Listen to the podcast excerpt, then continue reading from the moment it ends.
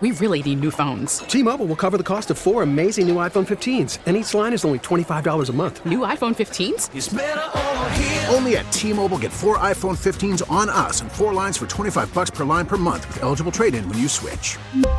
Minimum of four lines for $25 per line per month with auto pay discount using debit or bank account. $5 more per line without auto pay, plus taxes and fees. Phone fee at 24 monthly bill credits for all well qualified customers. Contact us before canceling account to continue bill credits or credit stop and balance on required finance agreement due. $35 per line connection charge apply. Ctmobile.com. With 14 candidates in the mayor's race, Chicago citywide elections were already making history in sheer volume.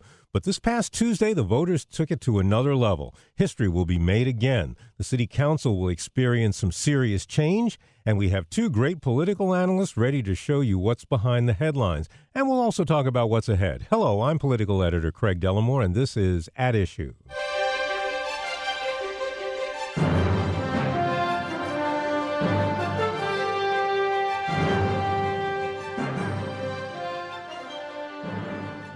My guests this week and include WBBM political analyst Andy Shaw of the BGA. He shared the studio with me, Chris Kreidel, and Cisco Cotto on election night.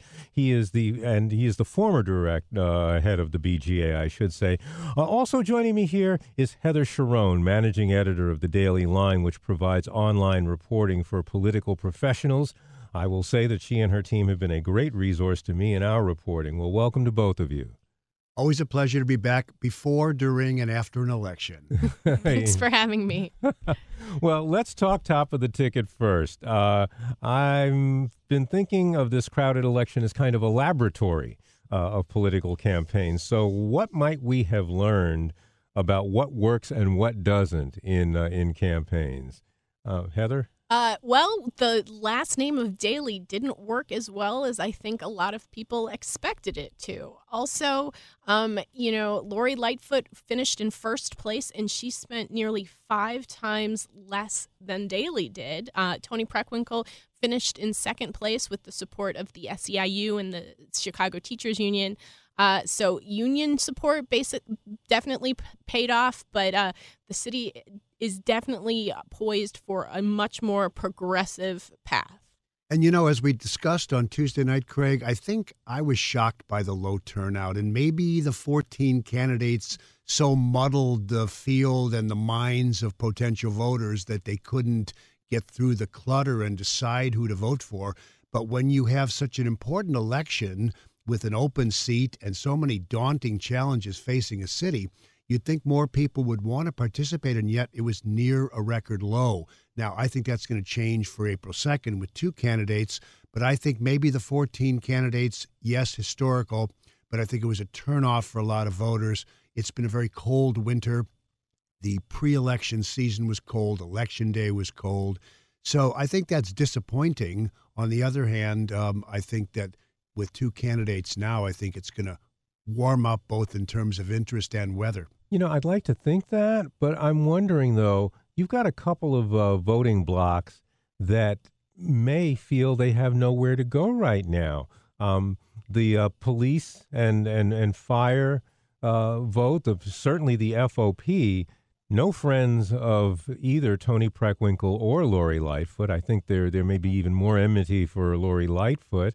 Um, and uh, the, I'm not sure the business community knows where where to go here? Is it possible that we could have even lower turnout? Oh, that's a great question. And when you think about it, this is the first election I think in the city's history where you haven't had a quote unquote white ethnic organization candidate to capture the hearts and minds and votes of the southwest side and the northwest side and parts of the lakefront.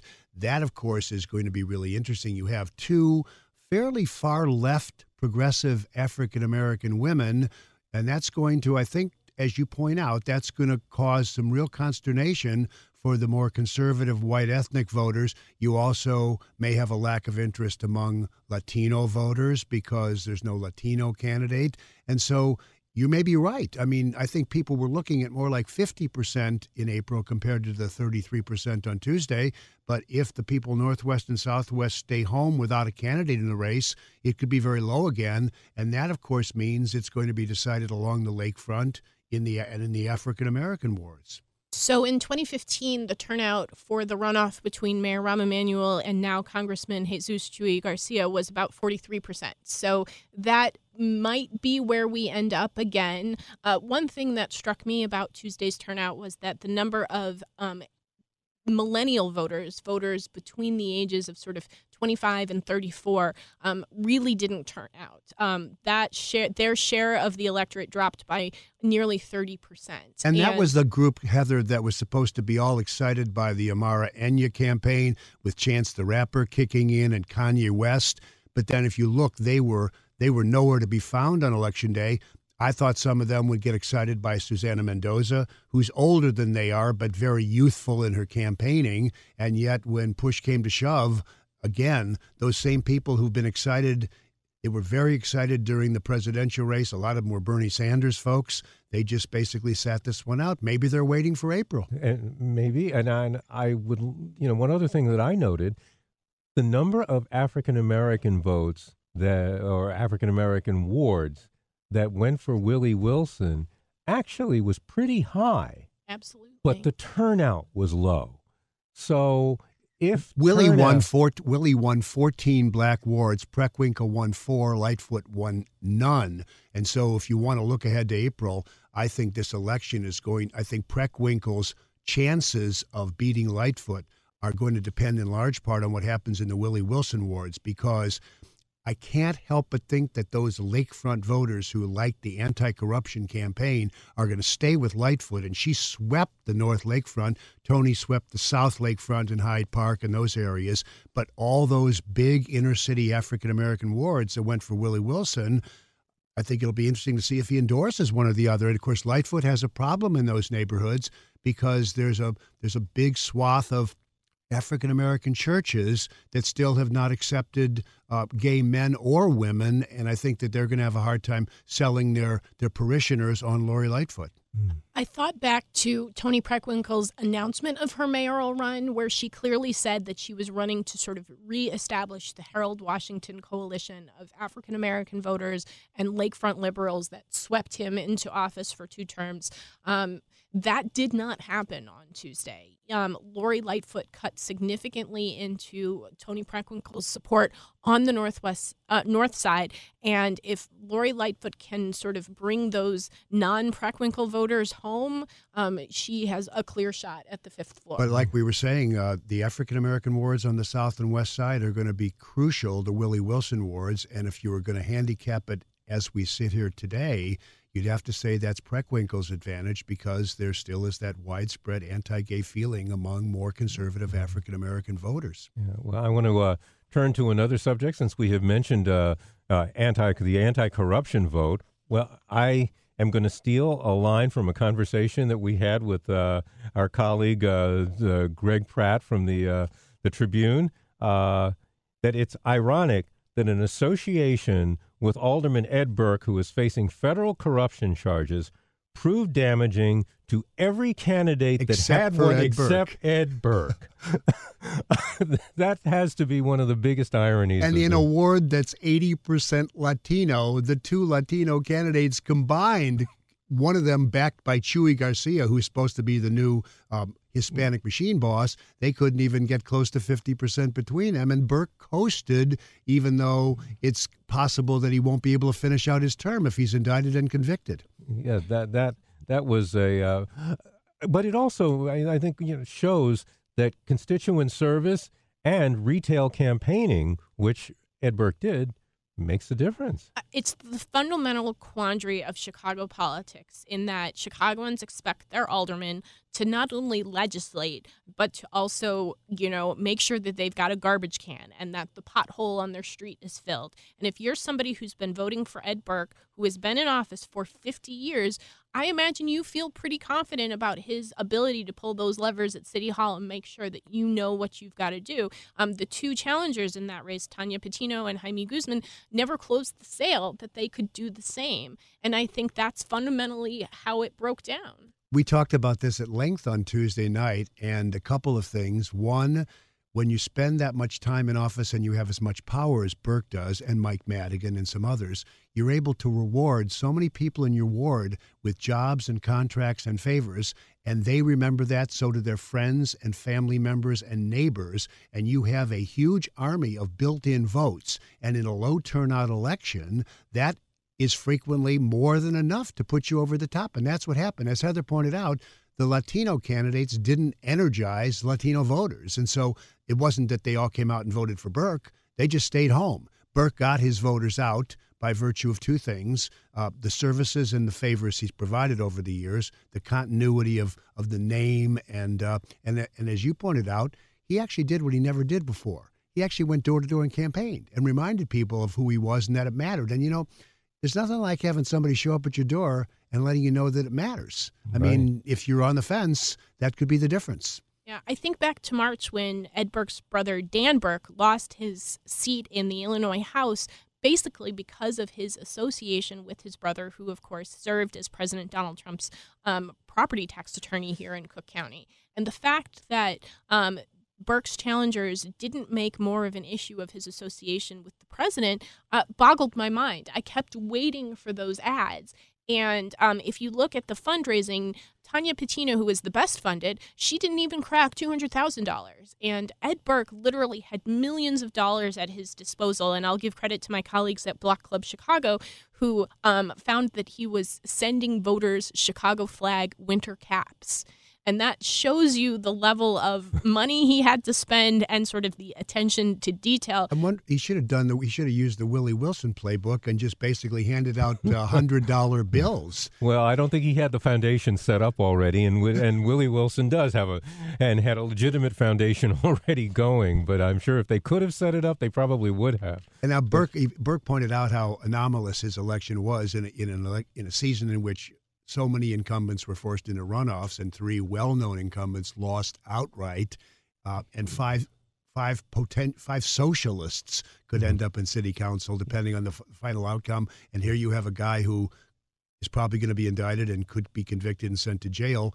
coasting to another victory. Yeah, and and I'm going to want to talk about some more of those uh, those aldermanic races, but I just want to is this election Lori Lightfoot's to lose, or or is this the or are we waiting for the Democratic Party political apparatus to shift into high gear? And, At least one of the news accounts over the past couple days suggested that it was hers to lose. I think it's a little premature to make that kind of a, a, a prediction because of what we've just been talking about. Yes, if you if you think this is a change election and it's an anti-corruption election, she certainly is sitting in a good spot although Preckwinkle's got a, what three million dollars available to start tearing her down, and she Preckwinkle's going to point out that she's a corporate attorney, going to claim that she protects banks and that she was doing the bidding of Rich Daley and Rahm Emanuel um, and their police forces in her police jobs.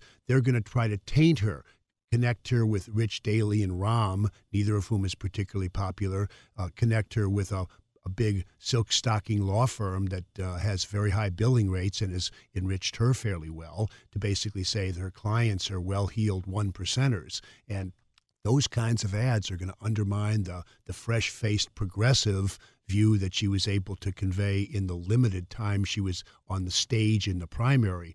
Money's uh, going to be a very big deal now. And, and with the caps busted and the ability of people to write million dollar checks, as Ken Griffin did for Bill Daley in the primary, Lori's going to need a couple of those checks to basically remind people, A, of the good things she did in her government jobs, and to remind people about the machine connections Preckwinkle has, and that if change is really the issue, nobody has a better credential than hers. But if she doesn't have a lot of money, I would say that it's not hers to lose. It's hers to lose if they're equally funded, I think but that's questionable. She starts out with very little cash. Mm. I think Preckwinkle faces a challenge to explain how she's the progressive choice in the race when she's the head of the Cook County Democratic Party and she's the you know sitting Cook County Board president. So that's the needle that she's going to have to thread. Um, Lori Lightfoot's going to face a lot of questions about how she will be able to run the city of Chicago um, never having held elected office before? Can she, you know, make sure that city services continue the way Chicagoans have expected? Um, and I think those are really the two fundamental questions they both have to a- answer. And Preckwinkle, I think, is perhaps in a little bit more perilous territory because she is certainly more connected to Ed Burke than she is than Lori Lightfoot is. And where that corruption investigation is going to go is anyone's guess. And the other thing we have to keep in mind is that people are going to start to pivot a little bit away from corruption as the big issue and the fresh face of Lightfoot, and they're going to look at the challenges facing the city going forward. The, the ongoing pension crisis, the city financial struggles, uh, policing and police reform, schools, the future of charter schools, taxation, property taxes, and others. And I think people are going to want to hear what each of these people have to say about that. Ironically, I think that they're not going to prove to be very far apart on most of those bread and butter issues because they're both fairly well credentialed liberal Democrats who basically line up pretty consistently on most of those issues I just mentioned. And so it may come down to A, personality, and B, perception of who is the fresh face change candidate if that's the if that becomes the dispositive issue. I think we're going to end up seeing both of them smiling more. that is funny because I, I know Lori Lightfoot quite well by way of full disclosure, as I did on Tuesday night. Lori was uh, on our BGA board for several years. I recruited her because I thought she was a very talented person. We could never have recruited Toni Preckwinkle because we don't use elected officials on our board.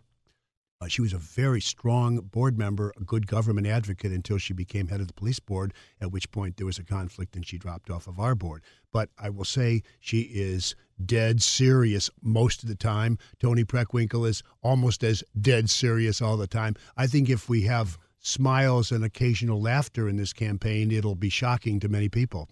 Although both of them have really hearty laughs. I, have I've, I've known them long enough to have heard uh, heard but it's funny, Craig, as we've seen, as you cover campaigns, and Hillary Clinton's a great example. I knew Hillary quite well. Off camera and behind the scenes, Hillary was a charming, friendly, warm, nice person. Great wife, great mother, great grandmother, great friend. And yet that never translated very effectively on the campaign trail. And so I, I will just say that Lori and Toni may be warm, friendly, uh, laughable, laughing characters, one to one behind the scenes. But when the when the lights go on, the cameras are shining. They seem to be very serious and frequently grim. You're listening to WBBM News Radio's At Issue. I'm political editor Craig Dellimore, and it's a reporters' roundtable, post-election and pre-election. Uh, we don't get to do that that often. My guests are WBBM political analyst Andy Shaw, the former head of the BGA, and Heather Cherone, managing editor of the Daily Line. Let's talk aldermanic races because, if anything, they were even more surprising than the uh, mayor's race. We've got incumbents in the crosshairs, it seems, uh, this year. Three down. Uh, who knows how many more to go? Uh, but how many more do go when the contest is one on one? But Arena, Moore, Moreno, this is this is something we don't see all that often. And two of those, uh, Proco Joe Moreno and um, and Joe Moore, are committee chairs. So that will significantly change how, you know, just the business of city government gets done. Um, potentially five other committee chairs are facing runoffs, um, including the mayor's floor, leader, Patrick O'Connor, who only garnered about 33% of the vote in a five way race to hang on to his 40th ward seat, where he's served since 1983 um, which would be a huge sea change. Uh, he is the second in seniority to Alderman Ed Burke, who, of course, is in his 50th year on the city council. And those losers uh, in the first ward, Moreno uh, was was caught up in a number of number of controversies and quote unquote scandals. I think up in the 49th, I think people were just maybe getting a little tired of Joe Moore. He has a goofiness to him and a quirkiness and a kind of an unpredictability, and I think that eventually did him in. In terms of Arena or Arena, who's who is an effective alderman. I think what happened there is that he just proved to be a little too liberal for that ward. That ward has a lot of conservative elements, and Dan Proft, who is a very prominent conservative leader, mostly active on the state stage, uh, put up a candidate against um, Arena who beat him in part because a lot of the elder white ethnic voters in that ward found Arena a little bit too liberal on a lot of issues. So those three mm. made a little sense. Specifically on affordable housing. I thought the one race that was maybe most satisfying to the winner was Tom Tunney in 44, who was able to defeat all of that Cubs slash Ricketts money to just win in a romp. And the Ricketts family dollars that went behind a woman named Elizabeth Shydlowski, I think she got like 10%. She was in third place, and she never even was. She barely had a blip on the screen, and so it was a big victory for Tunney and that neighborhood. Is a slap at the Cubs, even though I would argue that Tunney and the Cubs really came out with some pretty good arrangements overall. But but that was an interesting one. I'll follow your disclosure and mention that I used to work for DNA Info, which of course was owned by Joe Ricketts, the patriarch of the the Cubs family. Um, and I think it's important to note that um, Laura Ricketts supported Susana Mendoza, who finished way down there. And her brother, Todd Ricketts, who, of course, is the finance chair of the Republican National Committee, supported Bill Daley, and he finished in third place. So it was not a good election night for the Ricketts clan. Let's hope the Cubs have a better season. but I, but I think, I, mean, Andy, you point out it wasn't just a victory for uh, for for Tunney, but for the neighborhood. And I'm I'm wondering if this wasn't a neighborhood saying to the Cubs, especially when they they got involved. I mean, the Cubs got involved in an election. I think people may have felt offended by that, that this big corporation actually steps in and says, we want we want our alderman. It's kind of funny too, Craig, because as I was working at the BGA, the Cubs became one of our sponsors, and I got to know Tom Ricketts, and he was a generous donor to BGA, and he, a really nice guy. And he made a point of saying at a lunch a couple years ago that they didn't they didn't contribute to candidates. They just stayed out of the political realm. They did their best job with Tunney. Uh, they were fighting Tunney and City Hall simultaneously because Rahm was difficult. And I watched it all unfold. And I would just say, as a lifelong Chicago resident, I thought that it was a, at the end of the day, I thought the Cubs got most of what they needed, and I thought the neighborhood got most of the protections they needed. Now, if you live in that area, you can criticize my, my, my conclusion and say I'm wrong, but it felt like a win win to me and that's why it was a little surprising that the family got so involved in the in this race when most of the big decisions involving the Cubs and the development around the, the stadium are done. I mean, there's not a lot left to fight over. Yeah. And in the 47th ward, a, a Cubs employee, Heather Way is also finished out of the runoff. Um, well, she barely registered on the screen either. She had like 3%. Absolutely. Mm. Well, I want to talk a little bit about millennials. Uh, who uh, did not seem to be coming out to the polls, but they've been all over the aldermanic races. Uh, Heather, how? Yeah, I'll defer to Heather. We'll defer to Heather because yeah. she's the. I, am not sure if she is a I millennial. am not a millennial. But she's certainly she's about two or three decades closer to one than you and I are. Yeah, yes, and also uh, probably if, knows a lot of them. If them. there's anything that the Daily Line uh, does best, it's that it looks at uh, local local neighborhoods and elections, uh, the local elections, a lot more carefully than some of us are able to. How did how did this new crop of young gun candidates do? So, you know, it, it, was a little bit of a split decision. Um, Joe Moore will be replaced by Maria Hadden, who is a millennial. She will be the first openly gay African American woman elected to the city council, and that will be a big change. Um, this the council's only i think true millennial will have more of his generational cohorts joining him um, in the first ward Proco Joe Moreno will be replaced by Daniel La Spata, who is a millennial. Um, also, um, in the 40th ward, Andre Vasquez is in the runoff against Pat O'Connor. And if you want to talk about a generational contrast, you, that's that's the one to look at. Um, Alderman O'Connor is, of course, in his 70s, and Andre Vasquez came up um, through the Chicago underground hip hop uh, universe and is good friends with Rhymefest, who endorsed him. So that's a you know a contrast uh, right there. Um, and those uh, debates ought to be great. I, am not a betting man, but if I but if I were, uh, I'd put all my money on Pat O'Connor in that one. I can't imagine he gets taken out unless there's some huge turnout that that is unlikely. Well, he only won 33% of the vote. And my rule of thumb has been if you are an incumbent alderman who does not win more than 45% of the vote in the first round, you you are in a significant problem. He was one of two self-declared socialists in the race. The other uh, candidate in the race was Ugo Okere, who was actually endorsed by the Chicago chapter of the Democratic Socialists of America. Um, but they will certainly organize behind Andre, as they will in the 33rd ward, where they're backing Rosanna. Um, Sanchez against um, Alderman Del- Deb Mell, who comes from a long, uh, you know, big Chicago political family. But I'm saying when when when Mell and O'Connor start running their ads or whatever they do in a ward race, mailers or whatever, and they talk about the dangers of uh, left wing socialism, I, I think it's look.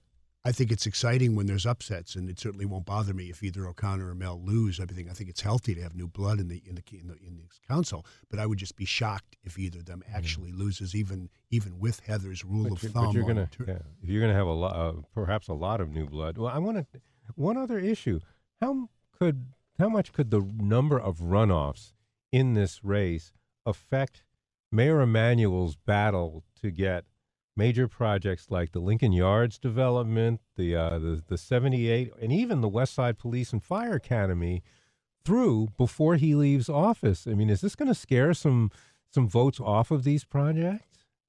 It's, I mean, that's a really good question. Um, you know, we're taping this Friday morning. The zoning committee is poised to vote on the training academy later today. Um, that would send a, the uh, training academy to a final vote at the city council on, on March 13th. Um, last time the training academy was in front of the city council, only two aldermen, uh, Ricardo Munoz and Carlos Ramirez Rosa, uh, voted against it. So we'll see. And then, of course, Lincoln Yards is barreling down the track at us as and well. I, I, guess, and I just wonder um, whether whether Rahm has any juice left uh, with only two months in his term. You know, there still are some favors he can dispense in the last month or so. Aldermen like that. Uh, each of the people in a runoff that Rahm needs as a vote uh, could conceivably, you know, give him the price tag for their ward.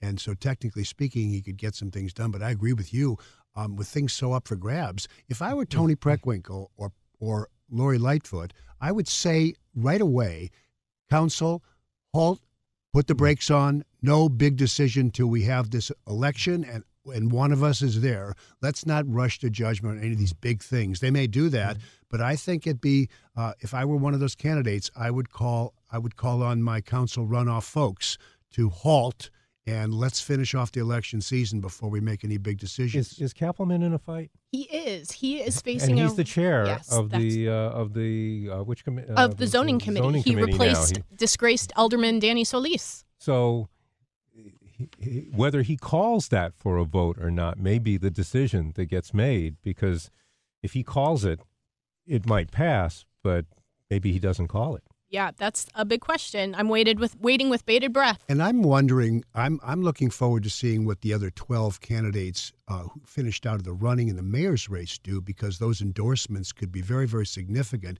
Each of them will carry the potential of some thousands of votes. What does Mendoza do? What does uh, Vallas do? What does Bill Daley do? If Bill Daley goes behind one of these candidates, that's a message that business ought to back that candidate and put some money into it. So the second thing I'd be doing if I'm Toni or or um, Lori, maybe the first thing is to be calling candidates one by one and seeing what it takes to get their endorsements and some help in both financially and on the street with troops. Because as we said, 1.6 million registered voters, and how many came out in this election? Heather probably knows better than me. A couple hundred thousand, about 500,000. I mean, it'd be nice. So there's a lot of folks out there waiting to be uh, cajoled or convinced that they should participate. And I think that's going to be part of the big behind the scenes story in the next few weeks. And by the way, we know that they have already that uh, both candidates have already talked to Willie Wilson because he told us. Uh, so I, that's the final word. I would like to thank Heather Cherone of the Daily Line and WBBM political analyst Andy Shaw for spending this half hour with us. This is always fun. And I'll be back with you on April 2nd, April, and we'll do yes, it again. Yes, it'll be fun too. To our listeners, if you would like a copy of this program or just to hear it again, please visit our website. That's WBBMNewsRadio.com. You will also find our podcasts on radio.com. I'll be back next week with another edition of At Issue. I hope you'll be listening. Until then, I'm Craig Dellimore, News Radio 780 and 105.9 FM.